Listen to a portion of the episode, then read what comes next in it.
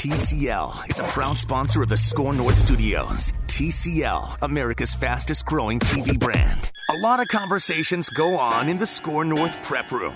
You get to hear them with a cast of characters and your host, Danny Cunningham. It's cluster fun. Uh, might have been the highlight of the season for T because he got to run like he was entering the ring and, and pull a uh, a very large man off of his teammate. So that that was probably the highlight of the season.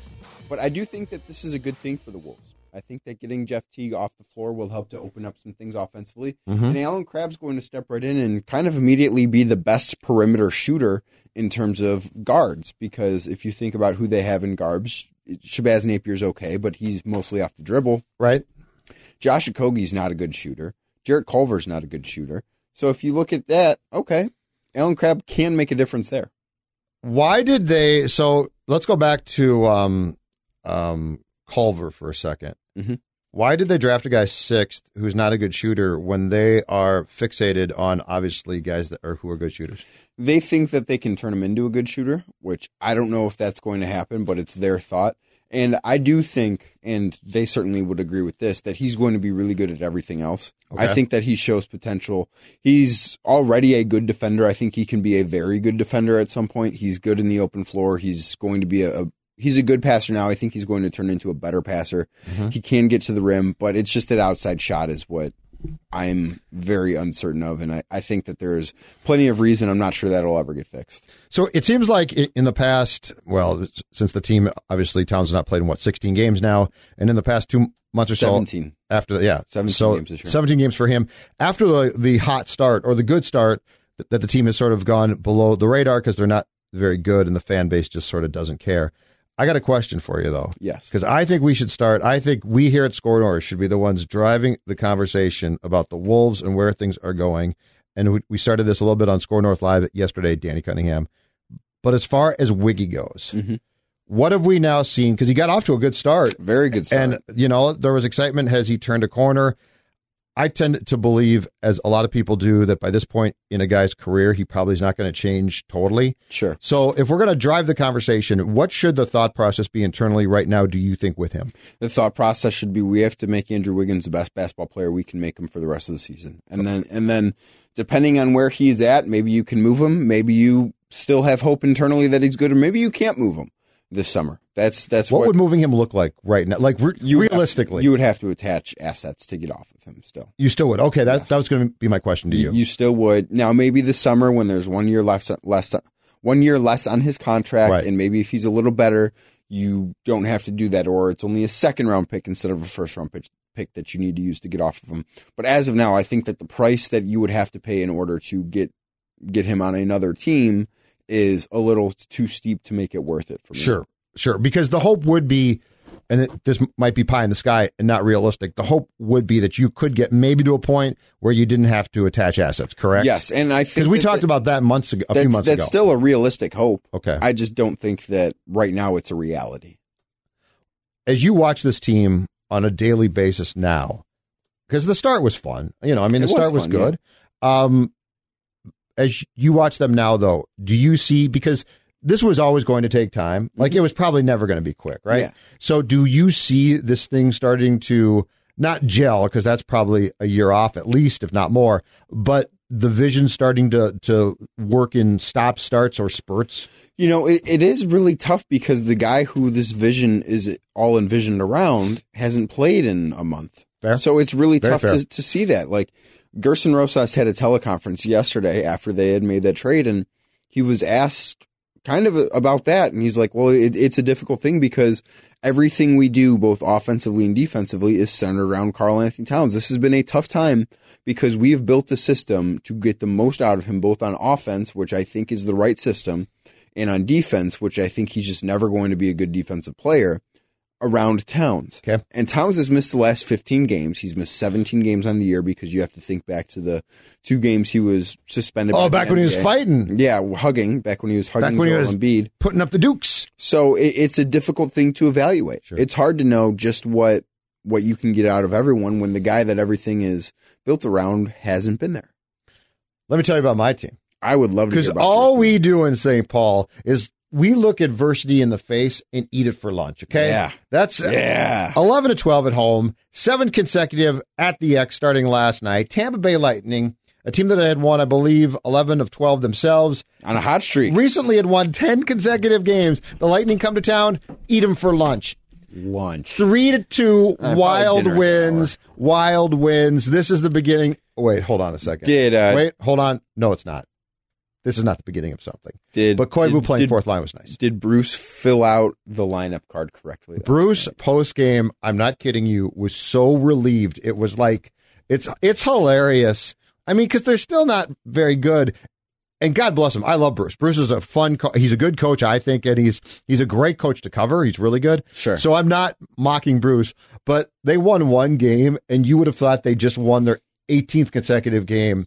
The feeling of, and I don't know if he felt if they lost the game that his job was in jeopardy or something, but like the, his post game press conference, you could just see the the gorilla off his back. He got he, he went. He talked to us and. Post game, he doesn't talk that, that long. He's not asked a ton of questions. So he probably talks for average four and a half, five minutes, and then he's done. Last night, he's like, You guys got more? And then he starts telling stories.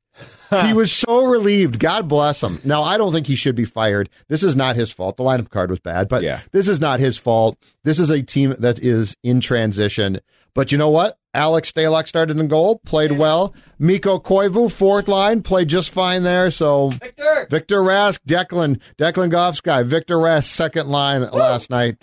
Tampa Bay, man. Next up, Dallas. Oh, the Saturday night. to town. Good luck getting through that storm. And once you do, you're going to meet the wild storm, which is going to be probably at least 10 shots on goal. The other thing, the other thing I think we need to touch on is uh, Major League Baseball. The Houston Astros. This cheating scandal just seems to be getting uh, more and more and more interesting. Now it's been alleged that Jose Altuve and Alex Bregman and maybe others were wearing a uh, a buzzer type Yep. device Yep. on their arms that would uh, alert them of what pitches are coming. Absolutely. And there seems to be some video evidence that this might have been the case. And Judd, this is just remarkable, truly.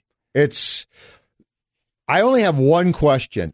Is baseball going to now extend the investigation? They claim that they looked into the buzzer accusations and found nothing. I'm claiming that they lied. Which, oh, no, they probably spent a good lunchtime saying, that's not true, right? Oh, no, it's not true. Okay. Uh, so the here's my my only question: Does baseball have the stomach and the and the gall to continue The to continue the chutzpah to continue the investigation? Because if they, They do, don't. they're going to find a lot of teams. I think have done this, or do they say?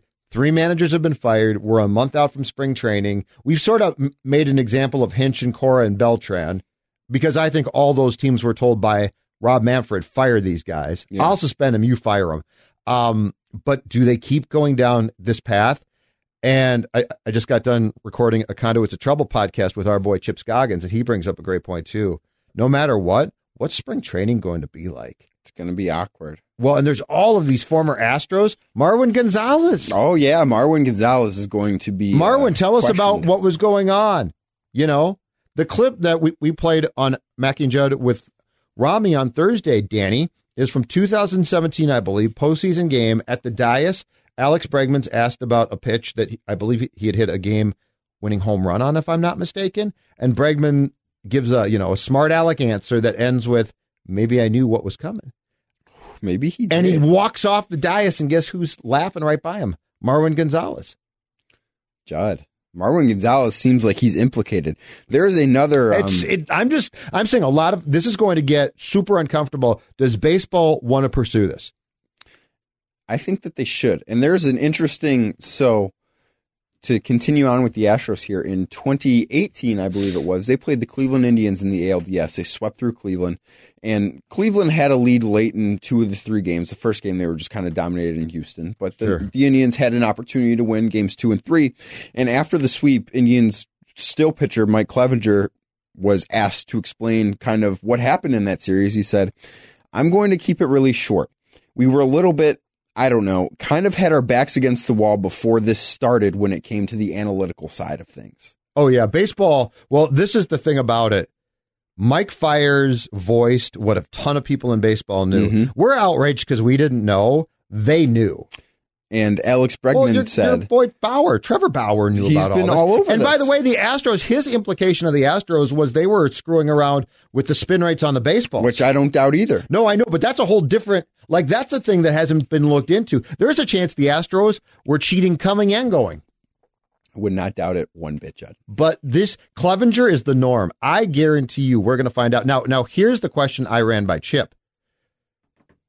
As a parent, I said to Chip because I'm not. I said, "Did your kids?" What do you mean? It's Still, the dog's going to be mad. Okay, but she doesn't suffer like this. Did your kids? Did you ha- have one kid that got so unruly that the rest of your kids like got sent to their room too because you just couldn't take it? And I said, if you're baseball, here's what here's the play: replay rooms all shut down effective immediately. You want to challenge a call? You saw it, you challenge it. You didn't think you think it might not be? That's fine. But Rocco Baldelli, it's your eyes. I if I was Manfred, I would board up every replay room tomorrow and say they're out because this is the genesis, I think, of cheating. That's fair. So all of those, and we're, by the way, we're taking all the equipment out. That's fair. So your replay, your oh, I got a Chet down there in the room, said it was close at home plate. Let's challenge it. Chet's done. See you, Chet. You lost your job. And you can thank Alex Bregman in the end. Replay rooms closed, shut down, longer open for business. I'm out of here. All right, that's Cluster Fun. That's Judd. We'll be up Vikings vent line in about 17 minutes or so. Score North on 1500 AM, scorenorth.com, Score North mobile app. If you want to jump in the conversation, 651 646 8255. We'll talk to you very soon.